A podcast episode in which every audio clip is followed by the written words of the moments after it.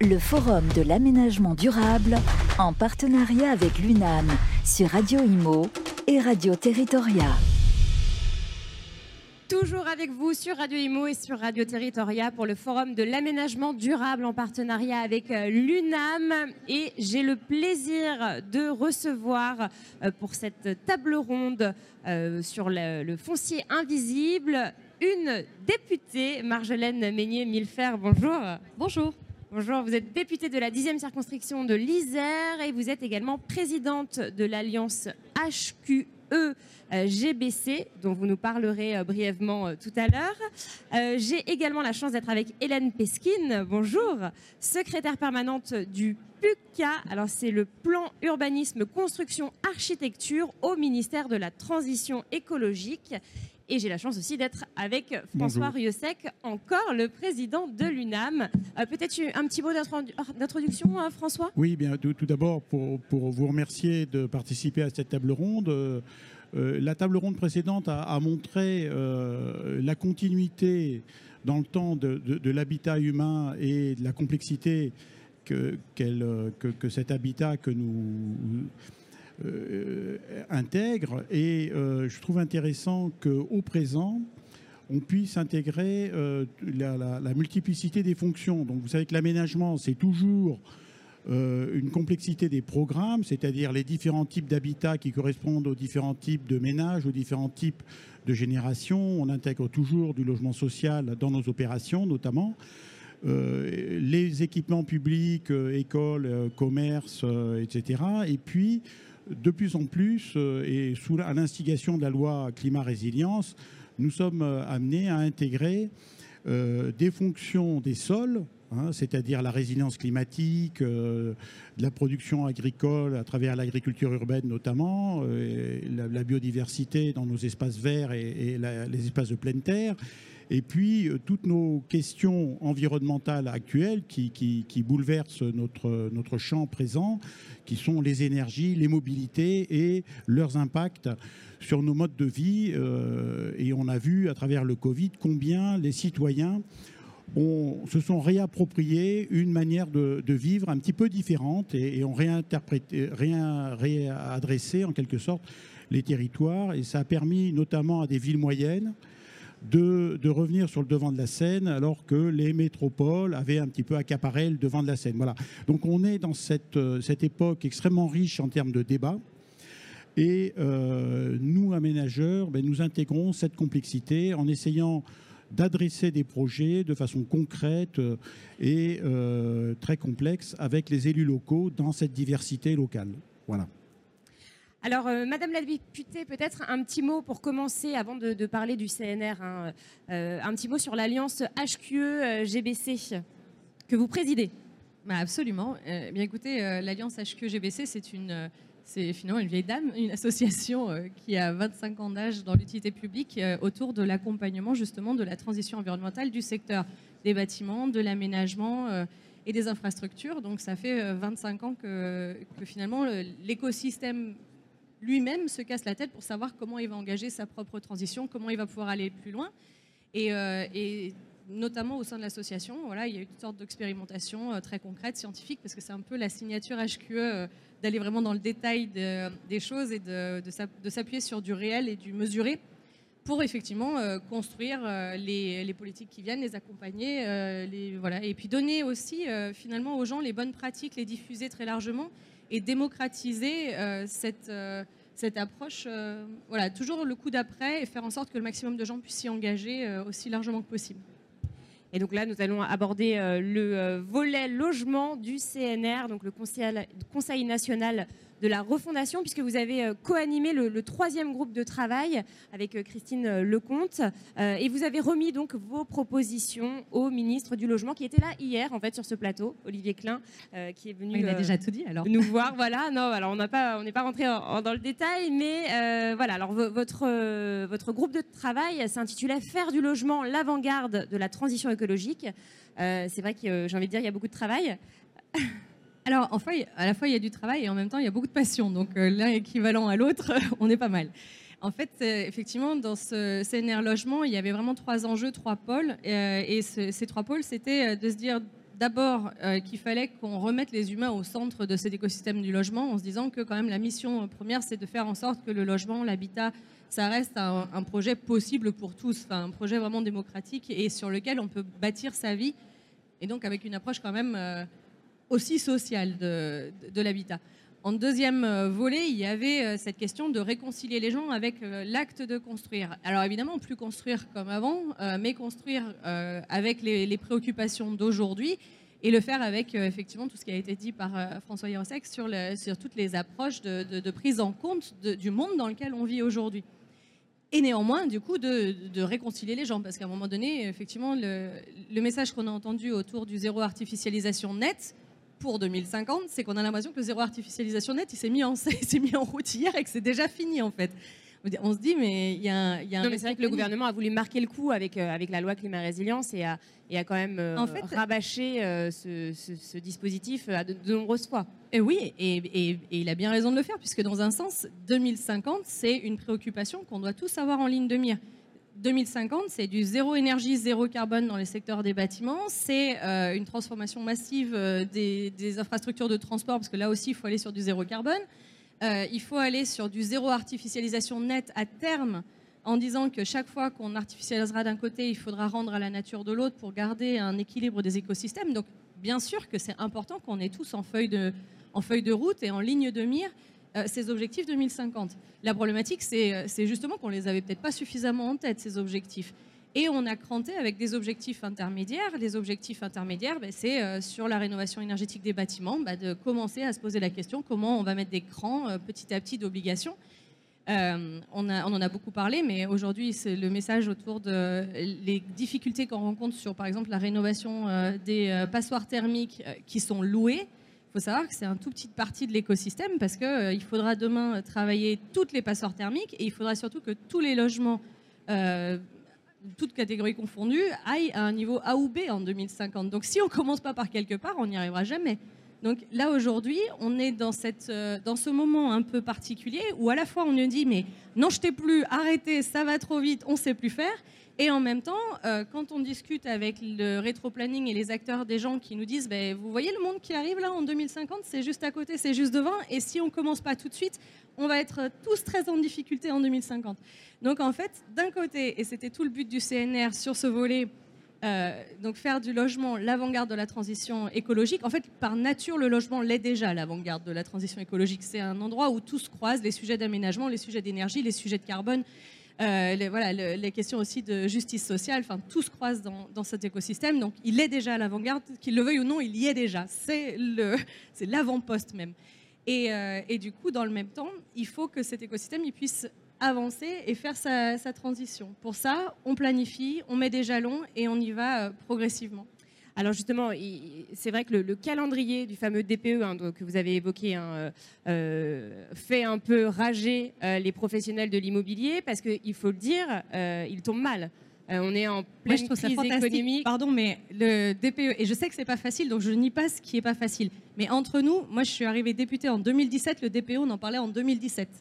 Mais Donc, les professionnels euh... n'étaient pas au courant apparemment. Parce qu'à les écouter, en fait, on, ils l'ont appris en 2021 et il faut, faut, faut, constater que ça, ça, tombe quand même mal. On a Alors, lu le, mais... le, rapport du, de la Fondation Abbé Pierre sur le mal logement, c'est quand même 330 000 euh, personnes qui sont sans domicile fixe. C'est plus 130% euh, depuis 10 ans. Donc non. il y a un véritable problème structurel. Là, c'est même plus une crise du logement, c'est un problème. Le DPE, les, éco les, écosystèmes du secteur ne le découvrent pas. C'est pas vrai. Ceux qui vous le disent, ils vous disent pas la vérité. C'est pas vrai.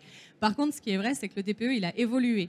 Il a évolué pour intégrer les questions du carbone, tout comme d'ailleurs. que depuis 2021. Voilà, depuis la RE 2020. Donc il y a une transformation du DPE. Ça ne veut pas dire qu'on ne savait pas faire, ça ne veut pas dire qu'on ne connaissait pas le DPE avant. Ça veut dire qu'on a fait en sorte d'harmoniser les outils pour que le DPE d'avant et le monde qui vient, celui qui intègre le carbone, parlent le même langage. Oui, mais cette interdiction de louer les passoires thermiques progressivement jusqu'aux étiquettes, euh, vous l'avez dit, euh, B, c'est... Là encore, c'est voté depuis 2019. C'est 2019. L'interdiction de mise en location des passoires thermiques, c'est 2019. Qu'on l'a, que ça a été décidé, discuté au Parlement. Donc, euh, je veux bien encore une fois qu'on dise qu'on est surpris et qu'on le découvre, mais il y a quand même un certain temps. Et je suis d'accord, on en parlait ce matin avec les acteurs de l'immobilier. Et, il y a eu un problème de communication alors, en tout cas. Mais en fait, il y a un problème entre, euh, j'ai envie de dire, le moment où on, ce qui, on aura toujours un problème tant qu'on ne partage pas l'objectif 2050. On aura toujours l'impression qu'on découvre les trucs si on n'arrive pas à endosser la, la problématique qui est devant nous et qu'on ne fait pas nous-mêmes le rétro-planning dans notre tête. Si on n'est pas capable de se dire qu'effectivement, on endosse, c'est pour ça que j'ai commencé en vous parlant de 2050. C'est que si vous regardez bien ce qui se passe à 2050, vous pouvez tous savoir ce qui va se passer de manière intermédiaire entre les deux.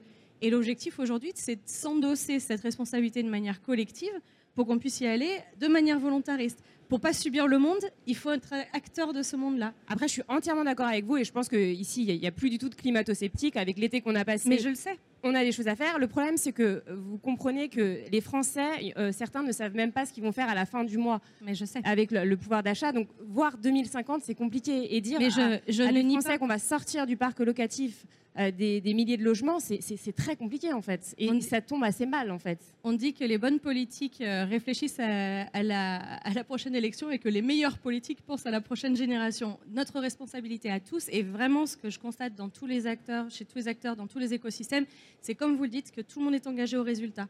Aujourd'hui, la difficulté qu'on a, c'est de, partager les intermédiaires de, l'objectif. Et je nie pas du tout. Quand vous me dites les gens le découvrent, mais je suis d'accord et j'en suis autant frustrée qu'eux. Parce que le sujet, il est sur la table depuis un moment et c'est pas normal qu'aujourd'hui, on se retrouve dans un ressenti d'autant d'impréparation, alors qu'en réalité, c'est des sujets qui sont là depuis longtemps. Vraiment simplement, moi, je veux rassurer les gens en disant que on sait faire, on saura faire et on a aujourd'hui une créativité vraiment dans nos, dans nos écosystèmes, chez les acteurs, etc., qui font que oui, on découvre une problématique quand on la met vraiment en œuvre. Et quand on la met vraiment en œuvre, eh ben, on la lève ensuite la problématique. Et oui, ça peut être un peu qu'un cas, mais vraiment, je ne suis pas inquiète. Tout ça va se, se, se rationaliser, suivre son cours. Et il faut, il faut vraiment, le secteur immobilier a, a vécu tellement de, de moments euh, variés et divers, et le secteur immobilier a toujours réussi à rebondir. Donc euh, ce sera encore le cas. Je peux dire un mot? Oui, après je libère Madame la députée, parce qu'elle doit être euh, sur une autre juste table un ronde. mot, c'était pour dire qu'on a parfois l'impression que on a une transcription d'objectifs politiques légitimes et nécessaires par une traduction très technocratique. Et c'est le problème des, des, DPE, ce qui ne concerne pas notre profession, hein, donc on est extérieur à ce débat. Mais si vous voulez, c'est cette transcription très techno euh, qui euh, pose des problèmes dans l'application alors qu'on partage les objectifs. Voilà. Donc je pense qu'il y aurait une interconnexion plus fine à avoir entre les politiques, les administrations qui sont euh, en charge de la mise en œuvre des politiques et les milieux professionnels qui ne sont pas toujours concernés, concertés au niveau euh, de ce qu'ils pourraient apporter. Voilà. Mais c'est juste un point euh, non, mais moi, je partage, sur cette question. Je partage, mais d'une certaine façon, on n'est jamais autant engagé que quand on, on est directement concerné par le sujet. Et donc souvent, on se met à discuter et à concerter quand on est en face de la difficulté. Si, c'est vrai que là, vous disiez... Euh, climat résilience Lausanne, vous nous avez mis un pavé dans la mare et ça, ça fait une sacrée vague.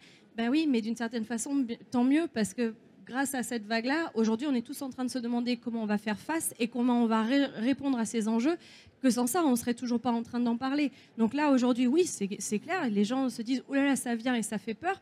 Ben oui, plus le choix en fait. C'est vrai qu'on est obligé de passer par là pour, ça. Euh, pour agir. mais en même temps, plus le choix. Moi, je le dis. En fait, il ne faut pas considérer qu'on est juste en défensif. On habite dans ce monde-là. Il n'y en a pas d'autre. C'est celui dans lequel on est et c'est les enjeux qui sont devant nous.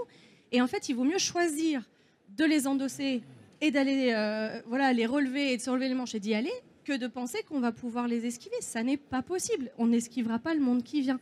Donc du coup, vraiment, euh, avec beaucoup d'allant, beaucoup d'énergie, je suis d'accord sur le fait qu'il faut continuer à discuter parce qu'en la réalité, c'est qu'on ne sait jamais tout bien comment ça va se passer et qui travaille dans le bâtiment sait que c'est vrai. On peut tout bien planifier avant. Quand on arrive sur le chantier, il y a toujours des trucs qu'on n'avait pas prévus. Et bien ça, c'est la même chose. On est sur le chantier, on a des trucs qu'on n'avait pas prévus, et mais néanmoins, on va y aller avec bonheur et bonne humeur et on va quand même y arriver. Et- Merci et- infiniment, et- Madame la députée. On vous libère parce qu'il est, il est 15h10 passé. Désolée de, de me faufiler. Avec plaisir. Merci d'être venu en tout cas.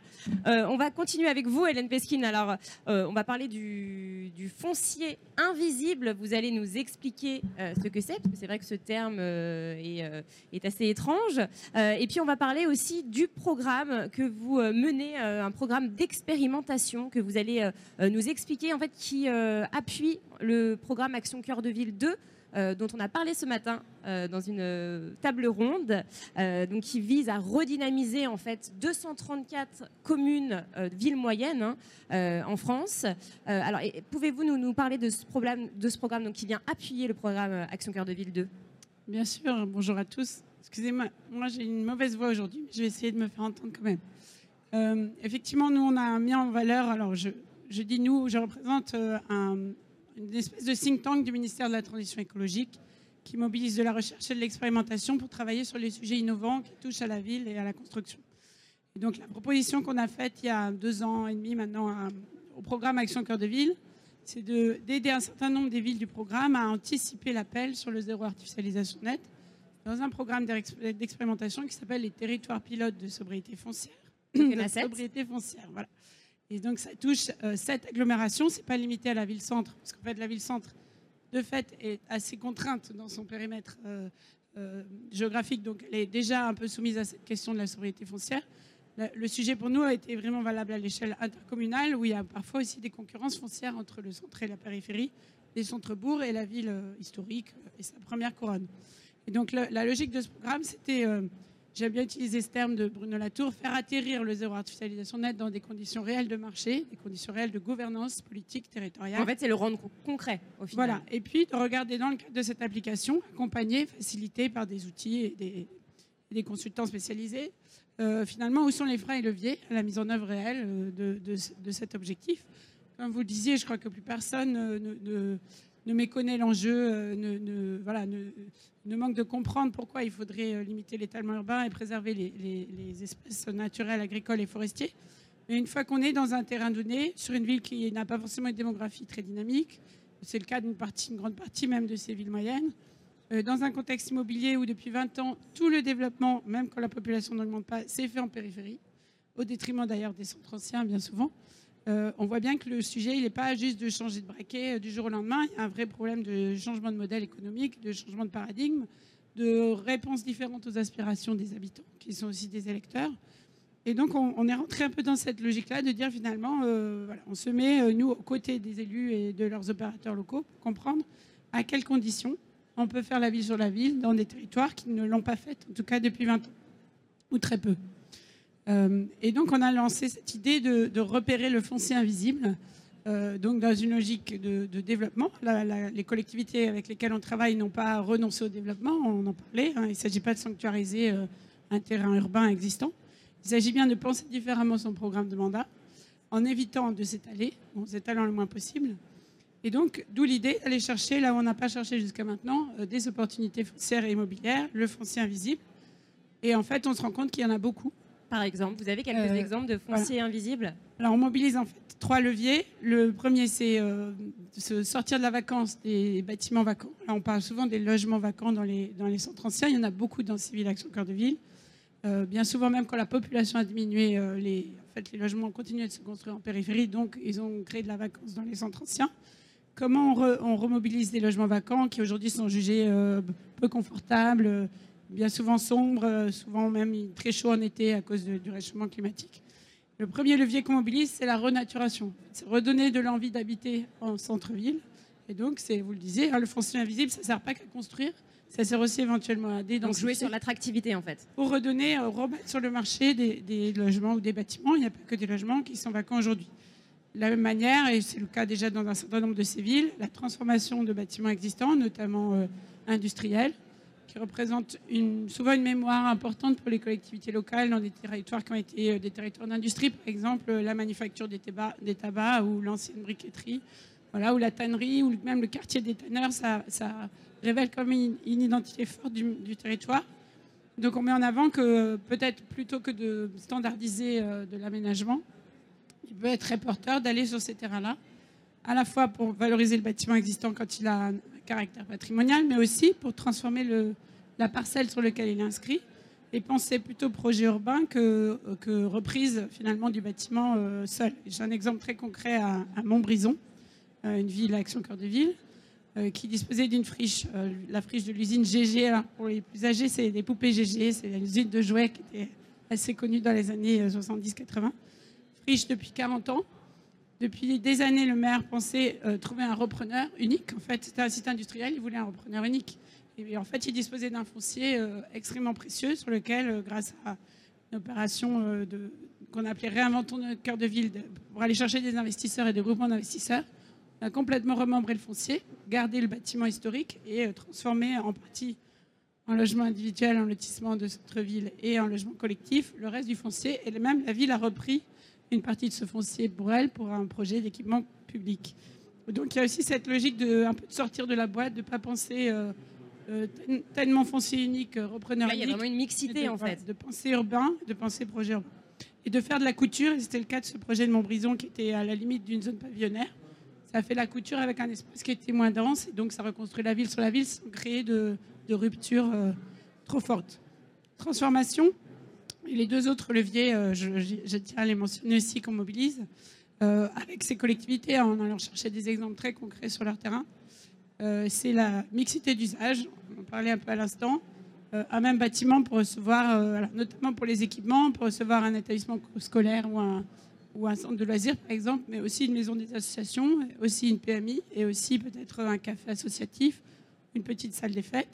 Et donc l'idée d'avoir un bâtiment qui vit toute l'année et qui fait centralité plutôt que de, de voilà, disperser des équipements qui eux-mêmes seront vides une grande partie du temps. Donc par exemple du lundi au vendredi l'école, le week-end l'association. Donc quand on dit foncier invisible, en fait, c'est plus que foncier, c'est aussi l'immobilier sous-occupé, c'est aussi le, sol euh, désaffecté dans, lequel on peut retrouver de la nature et donc des usages euh, plus écologiques. En fait, c'est une optimisation des usages. Tout à fait. Et en considérant un peu le, triptyque qu'on utilise pour la préservation de la biodiversité, éviter, réduire, compenser, regardons d'abord sur quoi on est assis, c'est de ce dont on dispose dans l'espace urbain d'aujourd'hui. L'espace urbain, c'est pas que la ville-centre, hein, c'est aussi les centres-bourgs, etc. Et regardons où finalement on peut améliorer les usages sans euh, perturber euh, outre mesure la, vie du quartier, en favorisant la construction ou la réhabilitation de, bâtiments existants. Voilà un peu le, concept. Et alors, il y a un autre levier donc, qui plaît moins aux maires, euh, qui, effraie les maires, c'est la densification. Alors ça, qu'est-ce que c'est? Alors, on l'utilise quand même, je disais, à quatre leviers. On met pas en premier la densification, mais néanmoins, on s'en sert aussi. Euh, pas dans l'idée de, bétonner des espaces qui ne le seraient pas aujourd'hui, plutôt dans l'idée d'améliorer les aménités des quartiers, notamment des quartiers euh, résidentiels par exemple, ou des quartiers d'activité industrielle qui auraient en partie périclité ou sur lesquels il y aurait des, des friches. C'est réaménager en fait. Voilà, et penser finalement d'autres usages permet d'améliorer d'abord la qualité urbaine, parfois aussi de végétaliser, de redonner des aménités, de, voilà, de la qualité de, d'usage au sens y compris euh, des, mobilités, par exemple, éviter que les territoires soient trop euh, dédiés à la voiture en donnant des échelles de, déplacement qui sont plutôt celles du piéton ou du vélo. Et tout ça, c'est euh, une densification douce d'une certaine manière. C'est-à-dire on ne va pas transformer un quartier pavillonnaire en un écoquartier ou un grand ensemble. Ou, voilà. On n'est pas dans ces logiques très un peu sectaires de type de quartier, mais dans l'idée que sur une ancienne grange, et c'est le cas dans un de nos territoires pilotes, l'ancienne grange en centre-bourg, qui a finalement un assez grand événement avec une partie en friche, une partie euh, bâtiment d'habitation qui peut être réhabilité en logement collectif. On a de quoi construire trois ou quatre maisons qui seront des maisons de centre-bourg, adaptées au confort moderne et qui euh, n'ont pas pour autant détruit la qualité euh, paysagère finalement du centre-bourg. Et donc, pour moi, une des logiques de cette question de la densification douce, c'est aussi d'accepter une nouvelle euh, manière de négocier l'aménagement et l'urbanisme avec des acteurs nouveaux, y compris des non-spécialistes euh, euh, de l'aménagement. En fait, historiquement, les urbanistes, ils connaissent les aménageurs, ils connaissent les lotisseurs, ils connaissent les architectes, les établissements publics, les SEM. Mais on est dans un monde très techno ou très technique qui ne s'adresse pas à des citoyens lambda qui peuvent être propriétaires d'un foncier ou des chefs d'entreprise qui peuvent être propriétaires de l'entraînement économique. Euh, parce que c'est des gens qui sont trop éloignés finalement de leur vision de, de, l'aménagement et peut-être du modèle économique, disons, qui se font de l'aménagement. Donc on a plutôt tendance, même si on n'en est pas dans l'étalement, à faire euh, table rase et à décider de, voilà, de remettre le terrain à nu euh, sur une surface qui permet une rentabilité et de ne pas se poser trop la question des riverains. Là, avec le zéro artificialisation net, on va être obligé de négocier avec euh, des gens qui sont sur site et des bâtiments qui sont sur site, dans l'idée aussi d'être sobre en matière, donc de ne pas démolir plus que de raison. Et donc, il faudra inventer différemment ces modes de négociation. Il faudra faire de la pédagogie au final. de la pédagogie et du projet. Et peut-être mon dernier mot, ce sera de dire que ce sur quoi on travaille avec nos sept pilotes et les, les- les consultants qu'on a mobilisés au- au- à leur côté, c'est les représentations. C'est-à-dire qu'on a besoin de, de dessiner la ville de demain, désirable, mais qui répondent quand même à ces enjeux de sobriété foncière. Et donc, euh, il faut euh, tester des solutions. On en a testé sur des centres-bourgs, on en a testé sur des quartiers pavillonnaires, avec des sites démonstrateurs très précis. On regarde comment s'équilibrent les modèles économiques. Si on a les outils éventuellement financiers, type fonds friche pour euh, compenser les déficits quand il y en a. Qui sont les propriétaires en face avec lesquels il faut travailler Est-ce qu'il faut acheter, pas acheter? Est-ce que la collectivité a intérêt à, à ou non? Parce que ça coûte, surtout dans des villes qui ne sont pas très riches. Et donc voilà, on rentre dans un nouveau processus qui part du projet pour rassurer sur la faisabilité et qui finalement euh, euh, commence par le projet pour arriver à l'échelle de la planification. Donc pour revenir à ce que je disais initialement sur le foncier invisible, souvent à cause des PLU, des SCOT, on pense le foncier comme les grands ténements qui ont été euh, repérés depuis euh, deux décennies euh, dans les documents d'urbanisme et très peu par le projet. Et cette logique du zéro artificialisation nette, elle va certainement obliger beaucoup à passer par le projet pour re- repenser la planification. Bon, pour, pour finir, juste l'expérimentation se termine dans six mois, hein, c'est ça, sur les sept sites que vous avez choisis. Euh, et donc qui vont permettre, en fait c'est- un peu une vitrine, qui vont permettre de, de- de développer d'autres territoires. Oui, alors tout à fait. Nous, on a accompagné depuis 2020 sept, sept agglomérations. Je vais essayer de les citer toutes. Épernay, pardon, Épernay en Champagne, Dreux, euh, Poitiers, Sète, Draguignan, Maubeuge et Louviers, avec l'intérêt qu'elles sont dans des régions différentes et dans des contextes fonciers différents. Le Grand Ouest est plutôt attractif, le Nord-Est beaucoup moins, Ouais. Euh, et un certain nombre de ces Comme ça, on a territoires une sont bonne sous pression. sur Voilà. différents territoires. Pression à Épernay, c'est le territoire de Champagne, classé UNESCO, donc il y a un problème de foncier disponible. La Draguignan, c'est la pression touristique. Voilà. Et donc l'idée, c'est qu'ils sont confrontés à des, à des- des sujets fonciers euh, un peu différents. Donc à partir de ces sept agglomérations qui ont id- identifié du foncier invisible, on, on passe à la phase opérationnelle avec trois sites démonstrateurs par euh, agglomération, centre-ville ou centre-bourg. Et on fait la démonstration de la faisabilité opérationnelle d'un projet. Et donc, à la fin, on a une vingtaine de sites démonstrateurs. Et l'idée, c'est de monter en généralité à partir de Ah ces oui. typologies, voilà, pour dire dans des situations relativement variées. clair. Même si on est parti de cette ville sur euh, 35 000 communes françaises, on arrive à donner quand même, peut-être pas un mode d'emploi, mais au moins une illustration de, de ce à quoi il faut, euh, il faut se préparer pour l'avenir.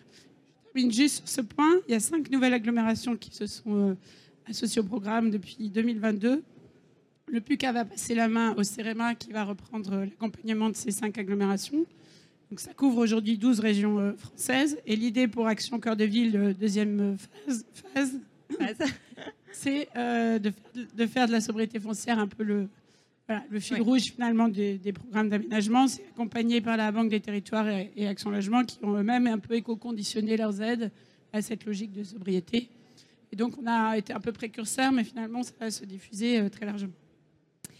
Eh bien, merci beaucoup, Oui. Hélène. Un petit Alors, mot, oui, François. juste un mot. C'est effectivement là, nous avons euh, le, le grand intérêt de, de- de l'expérimentation euh, qui ouvre des portes et des, des portes sur des produits, des collectivités de typologies différentes et puis des façons de faire.